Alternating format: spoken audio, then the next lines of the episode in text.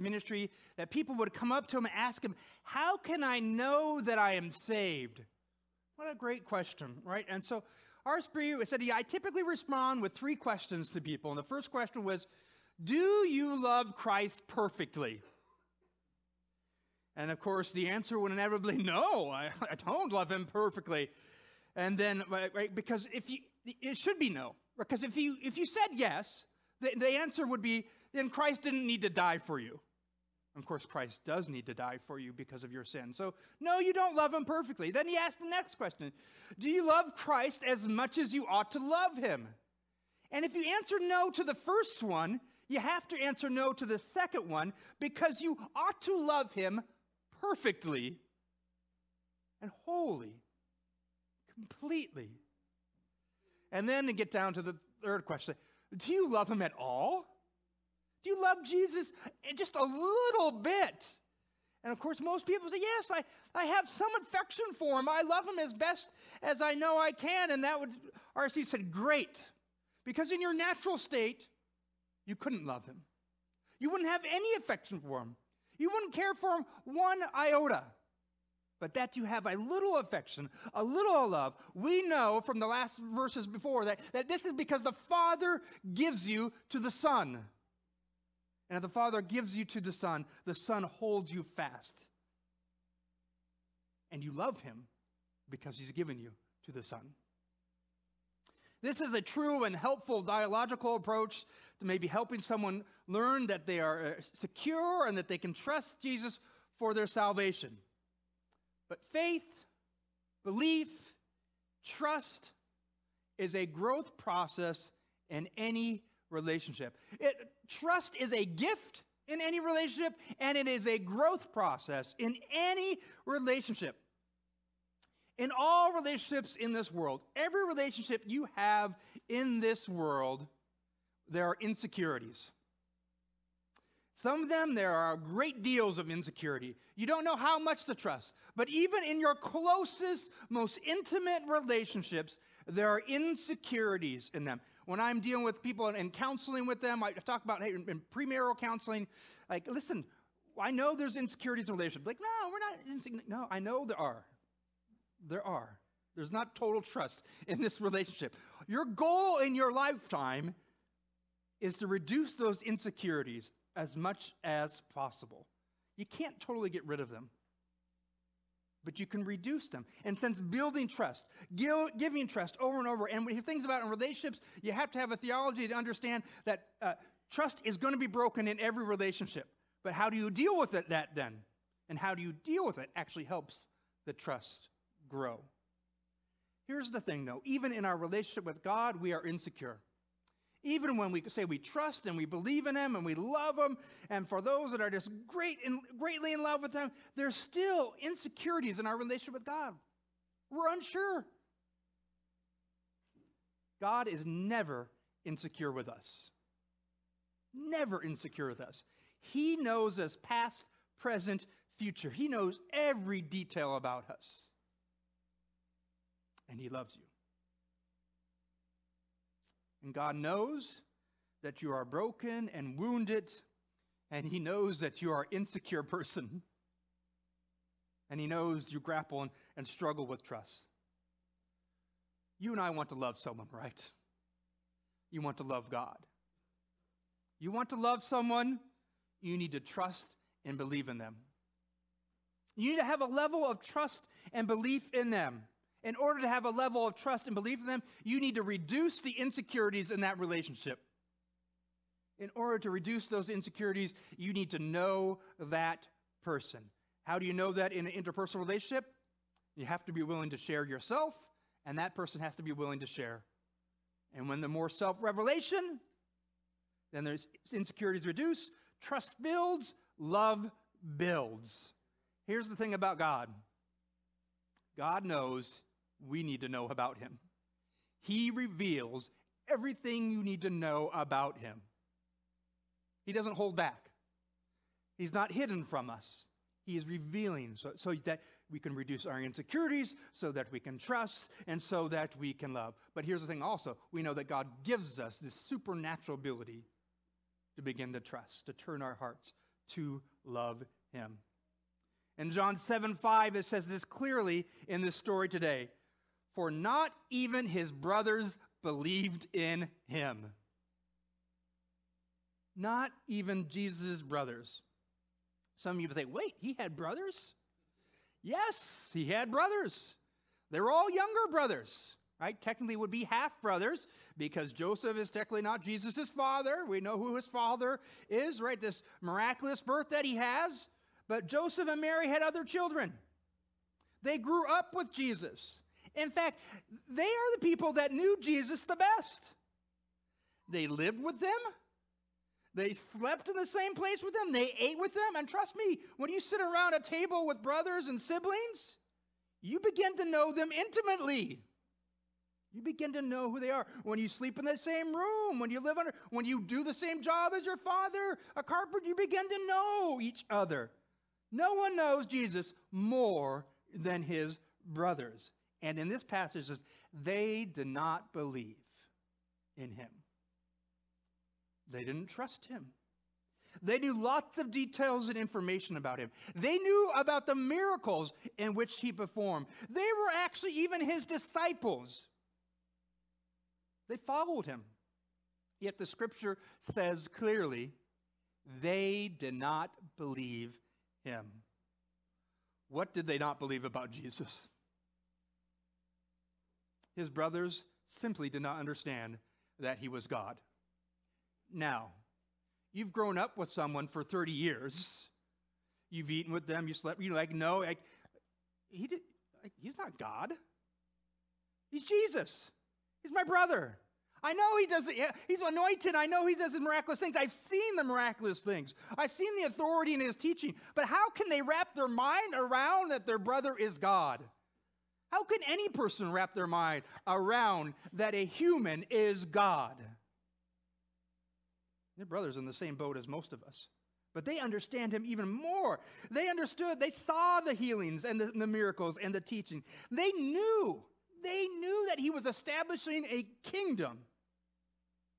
But they thought, like everyone else, that he was going to overthrow their oppressor, Rome, that he was going to establish a kingdom on earth. They just couldn't wrap their mind or understand or believe or trust that he was God. That is outside of their framework of understanding, much like it was the, uh, the apostles. In John 14, 8, later on, we have this encounter with Philip, right, to Jesus. And he says, Lord, show us the Father, and it is enough for us. And Jesus said to him, Have I been with you so long, and you still do not know me, Philip? Whoever has seen me has seen the Father.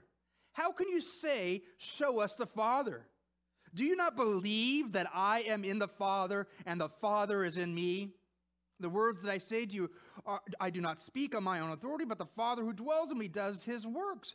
Believe me that I am in the Father and the Father is in me, or else everyone, or else believe on account of the works themselves. Right? The, the, apostles themselves, they couldn't wrap, they didn't have a framework to understand that Jesus was God. And Jesus is clearly saying right now, you don't understand that the Father and I are one? That I am God in the flesh? You don't understand. You've seen all the things I've done. I chose you. And you still don't understand? It's beyond their framework. It's beyond the framework of his brothers. The context of this passage this morning, it's, you know, we've been reading these, these kind of this monologue from Jesus, and it's just that the time has kind of shifted. It's about six months now from the feeding of the 5,000. So it's six months in, in the future. Uh, Jesus has now decided he's staying in the northern part of Israel and, and, and doesn't want to go to the south uh, to where Jerusalem is or to Judea. So he's staying in Galilee where he's from, uh, which is just a context with a 100 mile uh, difference. And it particularly says he doesn't want to go there in John 7 1 to 2 because after this, Jesus went about in Galilee. He would not go about in Judea, the south, because the Jews, the Jews is a, a term in John used for, for religious authorities, those who are in power, were seeking to kill him. Well, there's a good reason not to go down, right? Or to the capital city where the Jewish authorities are. Now the Jews feast. Now the Jews feast of booths was at hand. All right. So we know this already in John 5:18 that the religious stories were, this is not just something that Jesus is like, wow, he has a supernatural knowledge. We know that he knows that they're trying to kill him. In John 5 18, this is why the Jews were seeking all the more to kill him, because not only was he breaking the Sabbath, right? They think he's a lawbreaker, but he was even calling God his Father, making himself equal with God. So the Jews, the religious authorities, understood that Jesus was claiming to be equal with God, equal to the Father, to be God himself. Just as the same way that you could assume that his brothers and his as apostles, they understood what Jesus was trying to do. They just couldn't wrap their mind around that concept. All right, we'll follow him, we'll keep doing it. I just really can't get this concept that he is actually God himself. I know I see the miracles, I know I see the authority, but I can't get it. One of the reasons Jesus uh, is not going to, to the, uh, the south is because it's a feast. It's the feast of booths. It's the feast of tabernacles or, or Sukkot. It's actually, I don't know if you live in a Longmeadow. I don't know if you saw any of these last weekend. Last weekend was the end of this festival. It's one of the great, uh, three great pilgrimage festivals of the Jewish uh, faith. Uh, and so here, what it is, it's a celebration of the time that God provided in the wilderness. And so the way they celebrate that, you can see in the picture up here, is they would create booths uh, this is actually in Jerusalem itself, modern day. They would create booths to celebrate that they're in the wilderness, and uh, depending on how observant you are, you would just go share meals in that and then go sleep in your home, or you actually spend seven days living outside in that booth, reminding that you were traveling uh, in booths and living in these temporary houses in the wilderness as God provided. It's also a celebration of a harvest, right? This is harvest time, and so a celebration giving thanks to God at the harvest. And so Josephus, a great historian, early, uh, early historian, tells us that this actually, the festival of booths, is actually the, probably the most important or most attended holiday for the Jewish people. Even o- over Passover, even over uh, the Pentecost, was the, the beginning of the harvest kind of celebration they would have. This is the one in which they were all required to go travel to the south, go travel to Jerusalem and celebrate. When in the city they make booths, or they make booths outside the city. It's required. And so it makes sense that they're actually why Jesus doesn't want to go. Lots of people are going to be down there. The Jewish authorities are going to be down there. They're trying to kill me. This is clearly is being happened here. So, as brothers, knowing all this, knowing it's the festival of the booths, they give him a suggestion. They give him a, a, some a good advice, some good brotherly advice as his own disciples himself. Why did they give him advice? Because they have seen and they have experienced his teaching and his authority and his miracles, but they've also seen what's just happened in these past six months. Many of his followers have left. Many ways I've heard Jesus' words and his teaching and said, This is too difficult, this is too hard, and they fled away. So they're thinking, Hey, this is a great time to recruit some more people. You know where everyone's going to be gathered? They're going down to Jerusalem. You know what? You could, you could do some supernatural things. You can do your teaching. We know this draws people, Jesus. You can get more followers. You can establish this kingdom that you've been talking about. Practical advice, it's practical brotherly encouragement. The one thing, though, is Jesus is not providing what they wanted and expected. That's why people started stopped following him. That's why the, the disciples, a lot of the disciples started leaving. Jesus doesn't provide what people want or what they expect from him. Why don't they why doesn't he provide what they don't want and would expect? It's because they don't actually know who he is. They don't know who he is. And they expect something else hold on to this thought, them not knowing who Jesus is. And verses 3 through 4. So his brothers said to him, all right, here's the practical life. Leave here, go to Judea, and your disciples will also may see the works you're doing.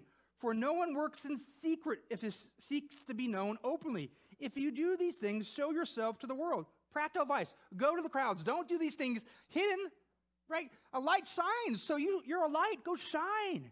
Do all these things so they can see. Then you can establish your kingdom. Then you can over, overthrow the Romans. This is fantastic. Now, remember the context, right? Verse 5 they do not believe. They do not believe that Jesus is God. They can't wrap their minds around this. But they believe a lot of other things about him. Jesus responds to this intended, well intended advice. Jesus said to him, My time is not yet come, but your time is always here. Now, you think, well, all right, I, I guess we can kind of understand that, but it's actually really a harsh rebuke to them. If you, uh, if you remember Ecclesiastes, this kind of famous passage in Ecclesiastes 3:1, right? There's a whole folk song written to this. For everything there's a season and a time for every matter under heaven, a time to be born, a time to die, a time to plant, a time to pluck up, which is which is planted a time, a time, you know, over and over, right? The point here is, that it's that using that word. In, in the Greek, there's several words for time. One is chronos, which is just kind of a, a general sense of, of time. And then there's also the word kairos, which means appointed or divine providence of time. And so Jesus casually says this, doesn't he? says, Your time is always. He's really saying, Your time is not in the providence of God. It doesn't really mean anything. It's always. It's insignificant. Your plans and your thoughts, not, it's insignificant in the ideas of God. My time, because they don't know who He is. God's time. This is an appointed time, and it's not yet. There'll be a reason why Jesus goes down to Jerusalem. There'll be a reason why he goes to the crowd.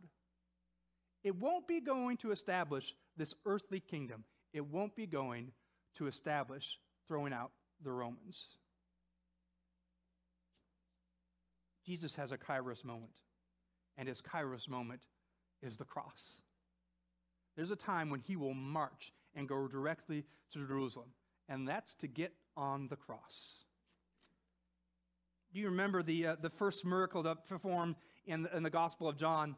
It's the wedding of Cana, right? And, and Mary, his mother, comes to Jesus, right? The wine has run out, and the, the groom is embarrassed, and uh, the steward is embarrassed. And so Mary takes it upon herself, and she goes to Jesus in John 2 4, and Jesus uh, says, Jesus, do something about this. You can fix this. Like, she doesn't tell him how. Like, you can fix this. And Jesus replies to him, replies to his uh, mother, Woman, what does this have to do with me? My hour has not yet come. That hour, uh, it's not the same word, but it's the same concept as it might. Every time he uses my hour, it's the cross. My hour has not yet come. My time to die has not come yet. My time to show my glory has not yet come, mother. Interesting enough, what does Jesus do? He solves the problem that his mother asked him to do. Same thing here. His brother says, Hey, you should go to Jerusalem and gather people. And Jesus says, No, my time is not here. What happens in this passage? He goes to Jerusalem. But he goes uh, incognito. He doesn't go in the way that they expect him to, but he goes down to observe. There is an appointed time and reason for Jesus to go to Jerusalem, and that is to establish his kingdom, just not in the manner in which his brothers or his apostles or his disciples expect. How could they?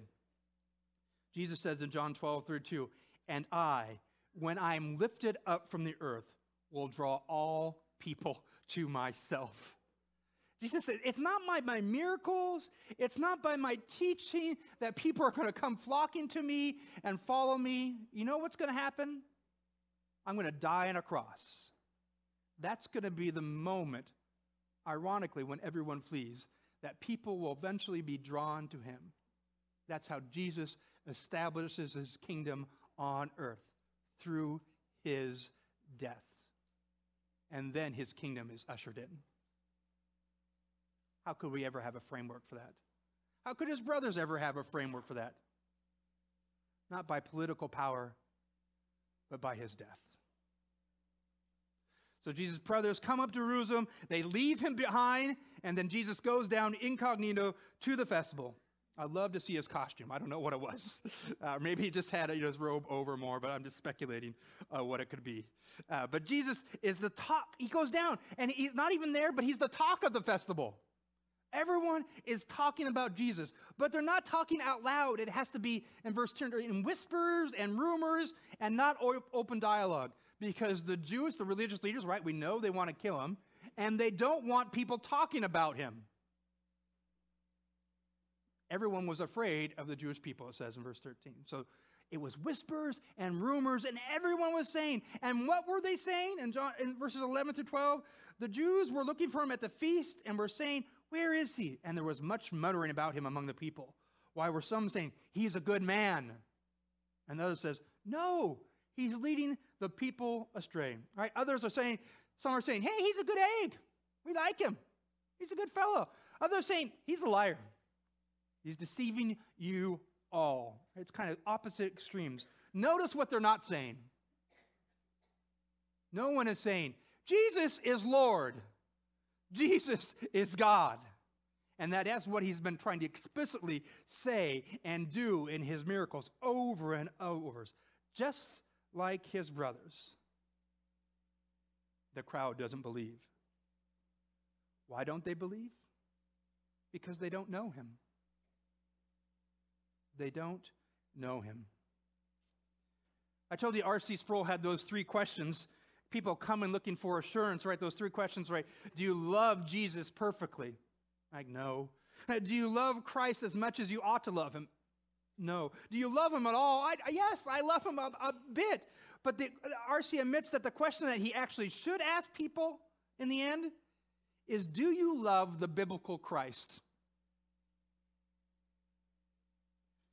Do you love the revealed Jesus? Do you love who Jesus says he is?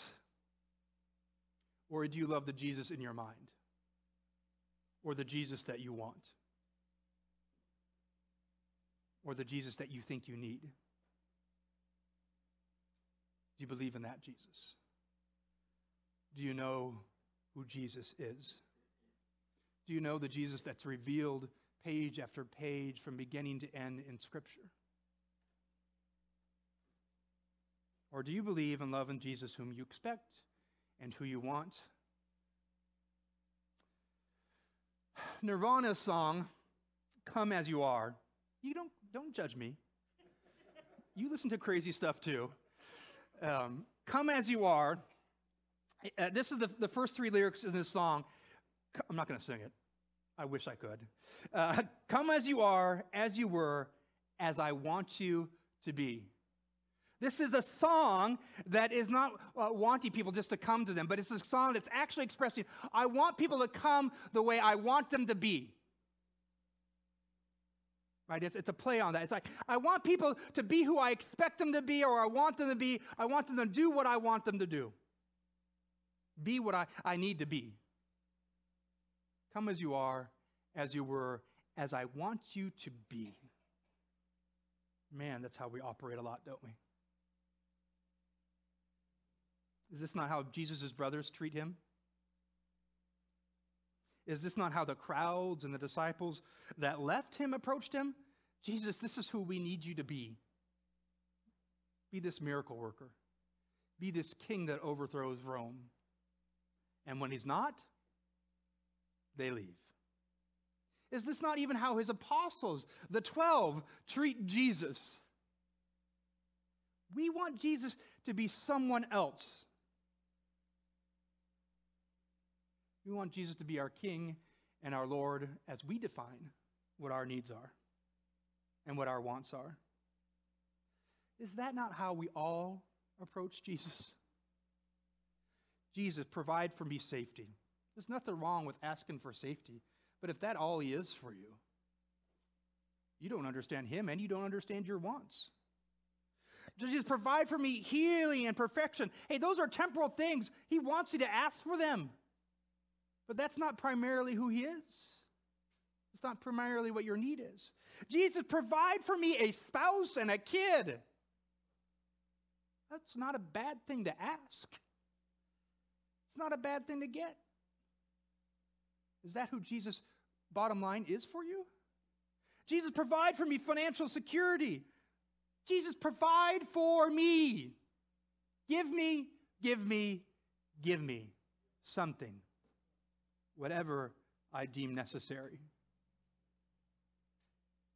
This is how the question, even as uh, they, they, approached RC, the people that approached RC, this is the, even the same approach as they approached him. How do I know that I am saved? They are asking, Provide me security and assurance that I get to live forever, that I get to be in heaven. Provide for me something. Assure me that Jesus provides for me these things. Those aren't bad things, those are really good things. And it's okay to have assurance with them.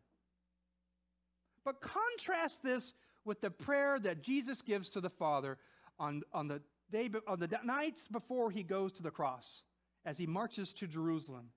In John 17, this is the, the great priestly prayer. I mean, this is actually the Lord's Prayer. And we have something else we call the Lord's Prayer. This is the Lord's Prayer. John 17, this, this is the beginning of it. And when Jesus had spoken these words, he lifted up his eyes to heaven and said, Father, the hour has come. Glorify your Son, that the Son may glorify you. All right, hold on to that. It's the hour has come. The time for the cross has come. The time for me to die and lay down my life for your people has come. This is the time in which I will glorify you. And interesting enough, the Father will glorify. The when Jesus is most glorified is when he's lifted high on the cross. We'll go on. That's not really the main point.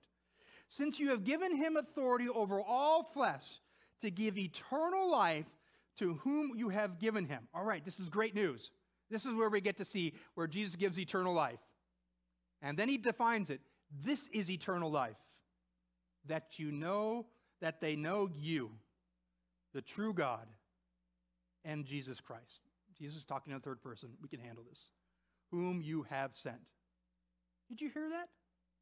Did you hear what eternal life is that Jesus defined?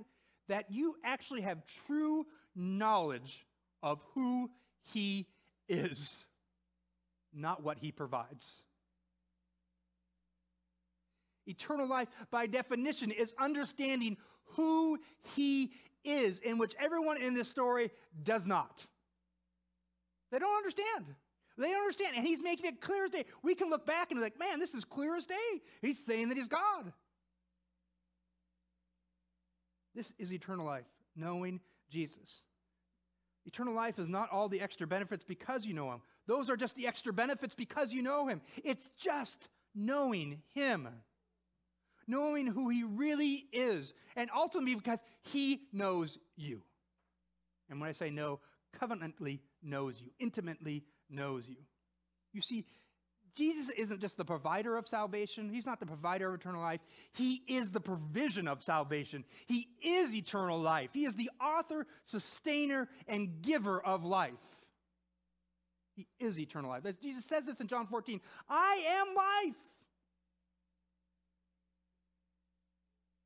He says it in John 11 I am the resurrection of life, even before he is the resurrection. I am life. I am God. When I came to faith as a high schooler, uh, some of you know my story, and, I, and, my ambitions changed quickly, dramatically because of God. And, and, my life story, how I define it, is all I've ever wanted to know, do now is to want to know God more. And now I get to have a job in which I get to study and get to know God more, and you pay me to do this. Now, there's more to the job than that, there's more to the calling than that. But that's been my life goal to know Him more. And the way I, I really get to know Him more, the way I really, in my relationship with God deepens is when I'm in Scripture. The more I'm in Scripture, the more I connect with Him. I struggle hard praying without Scripture. You want me to pray and connect to God? I connect with Him in Scripture and I pray through Scripture. I mean, I can I do pray otherwise, but it's harder for me in my ability, how I understand through Scripture. That's just me. I'm not saying that's the way you ought to do it. It's knowing God more. I want to be, it's not just, but it's not just information I want. I want to be more in relationship with Him. Philippians 3:18 Paul says it this way Indeed, I count everything as loss because of the surpassing worth of knowing Christ. Jesus, my Lord. For his sake, I have suffered the loss of all things and count them as rubbish in order that I may gain Christ. I mean, Paul even says it in Romans 9. I think it's 9 1, where he says, Man, I would give up my eh, salvation. I would give up my eternal life. I know Christ. If other people can know him, I would give it up because I, that's how valuable it is. Last week we prayed and we talked about the application about uh, uh, uh, God, uh, God, incline our hearts. Incline our hearts to your word so we get to know you more. Incline our hearts to your testimony. And we, about, we talked about people being eager to be in his word and asking God for, for us to be eager to be in word. And yes, and amen to that. But Jesus puts a little qualifier on this.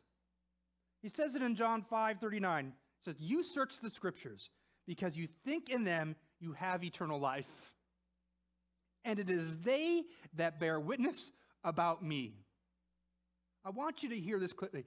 Jesus said, Don't go search the scriptures because you want a provision that Jesus will provide for you.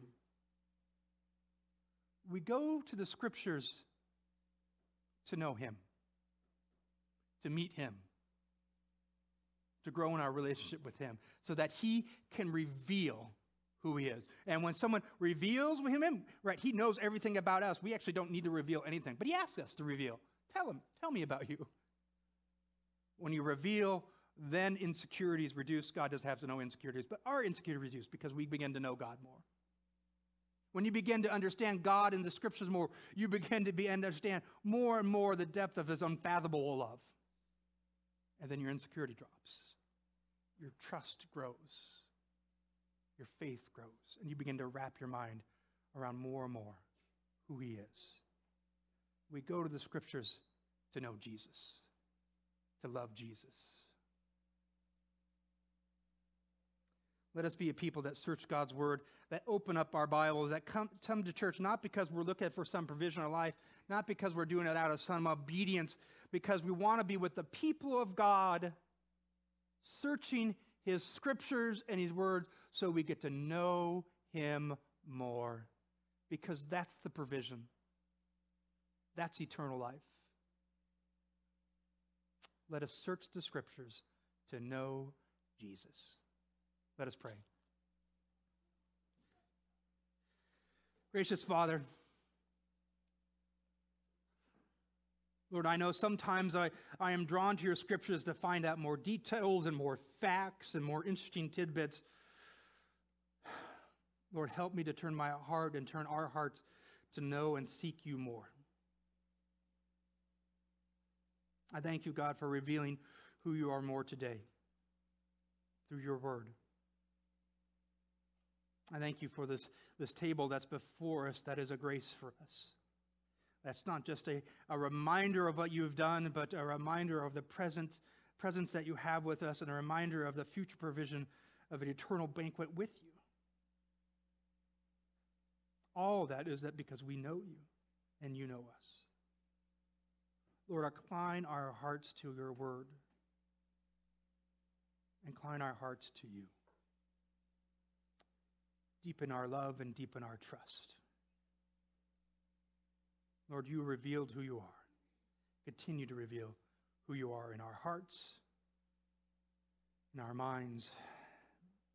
With all our strength, Lord, may we turn to you. We pray this in Jesus' name, and all God's people said, Amen.